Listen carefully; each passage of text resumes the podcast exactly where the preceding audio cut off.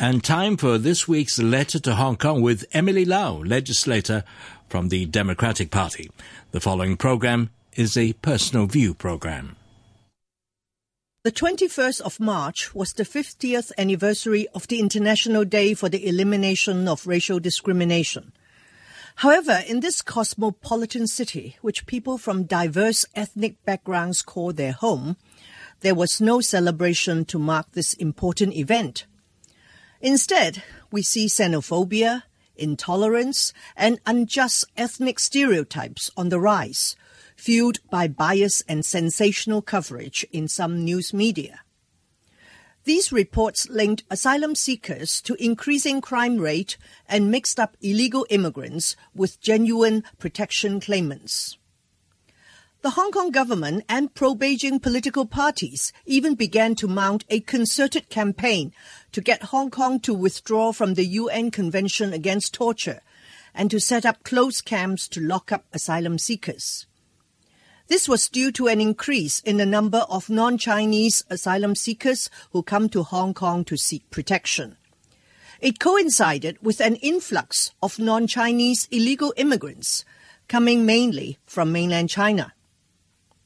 In 1992, the British government extended to Hong Kong the UN Convention Against Torture and other cruel, inhuman, or degrading treatment or punishment. Since then, the Hong Kong government took on the responsibility to offer protection to asylum seekers who try to flee from indiscriminate violence. It also has to submit periodic reports to the Committee Against Torture on its implementation of the convention and to attend committee meetings at the UN.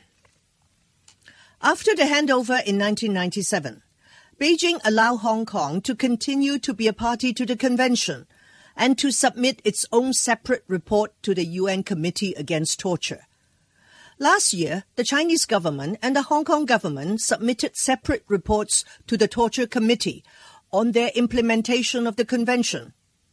In November last year, mainland and Hong Kong government officials flew to Geneva to attend the Torture Committee hearing. I also attended the UN hearing with 20 odd members from the human rights community and presented our concerns and recommendations to committee members.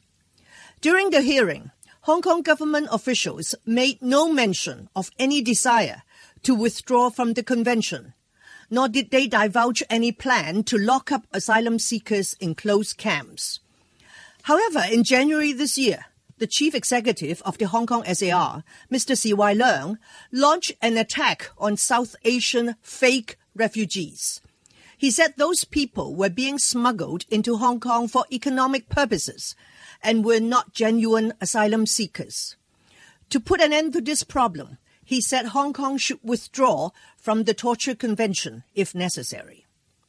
Echoing Mr. Leung's concerns, politicians from pro-Beijing political parties condemned the fake refugees and urged Beijing to help Hong Kong withdraw from the UN Convention. They also proposed to set up closed camps to lock up asylum seekers. These attacks sent shock waves throughout the community. Many people fear such tactics would be intensified in the run up to the Legislative Council election to be held on the 4th of September. Such rhetoric also has the damaging effect of victimizing the ethnic minorities, making them increasingly anxious and nervous. As the CY Leung administration and pro-Beijing political parties continue to fan the flames of prejudice against asylum seekers and dark-skinned ethnic minorities, there is concern that it would have a negative impact on Hong Kong's reputation as Asia's world city. Such outrageous act would also aggravate discrimination and hostility against the ethnic minorities. As the election season goes into full swing, there is alarm that the campaign strategy of U.S. tycoon and presidential hopeful Donald Trump might be deployed here. In an attempt to win the Republican Party's nomination as presidential candidate, Mr. Trump fanned the prejudices of voters with promises to ban Muslims from America and to keep out Mexicans by building a border wall. Writing in his newspaper column Public Eye, journalist Michael Chugani condemned Hong Kong politicians for following Mr. Trump into the gutter by stirring up racist fears and for scoring points by labeling dark-skinned asylum seekers as criminals who should be locked up. Mr. Chugani also criticized retired Secretary for Security Ambrose Lee for denigrating Indians as so poor that they had to come to Hong Kong for $3,000 a month refugee allowance. Mr. Chugani also noted that the pro-Beijing politicians who fan the flames of racial discrimination against dark-skinned asylum seekers are the very same people who denounce localists as bigots for confronting mainlanders who abuse their tourist status in Hong Kong to trade in parallel goods. One reason for the current controversy is the rising number of torture claimants. At the end of February, there are about 11,000 applications. Following a ruling by the Court of Final Appeal, the administration implemented a unified screening mechanism in March of 2014 to process these applications, trying to make sure the process meets a high standard of fairness. This initiative was praised by the Committee Against Torture at the November hearing. One problem with processing the claims is that it could take a rather long time. In order to shorten the process, legislative councillors, including myself, have urged the administration to provide special training for the lawyers, doctors, social workers, and other professionals involved, as many of them are not familiar with the Torture Convention and may find it difficult to assess the claims. The administration responded by organizing specific training programs for lawyers, health professionals, and immigration officers. These efforts were also praised by the Torture Committee.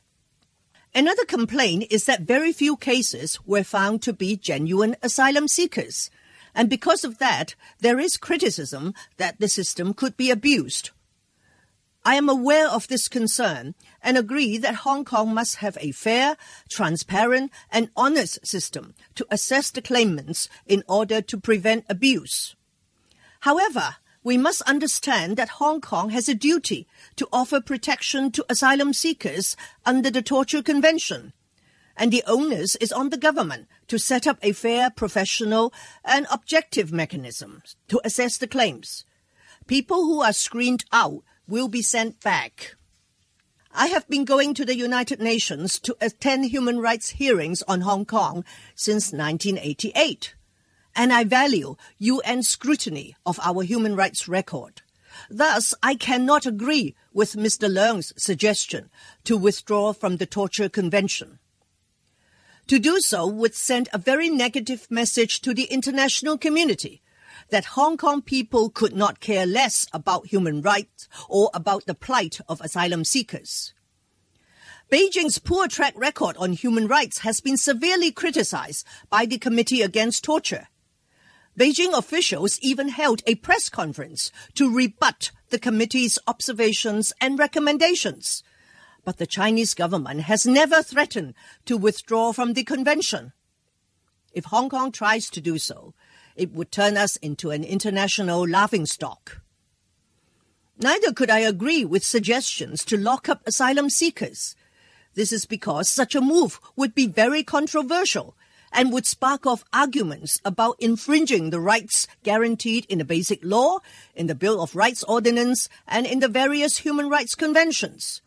Furthermore, the situation now is not like what happened in the 1970s, when Hong Kong was deluged with more than 100,000 Vietnamese boat people. As for the recent influx of non-Chinese illegal immigrants, which is a crime of human trafficking, I agree the problem must be tackled and we should get the cooperation of the neighboring Shenzhen authorities. However, this problem should not and must not be confused with the question of asylum seekers. Hong Kong people like to pride ourselves as being civilized and compassionate. The way we handle these problems before us will be a reflection of whether we truly believe in our core values of freedoms, equality, anti-discrimination, social justice, and the rule of law. When all is said and done, I hope we can hold our heads up high and tell the world we are decent, upstanding people who stick to our ideals and principles.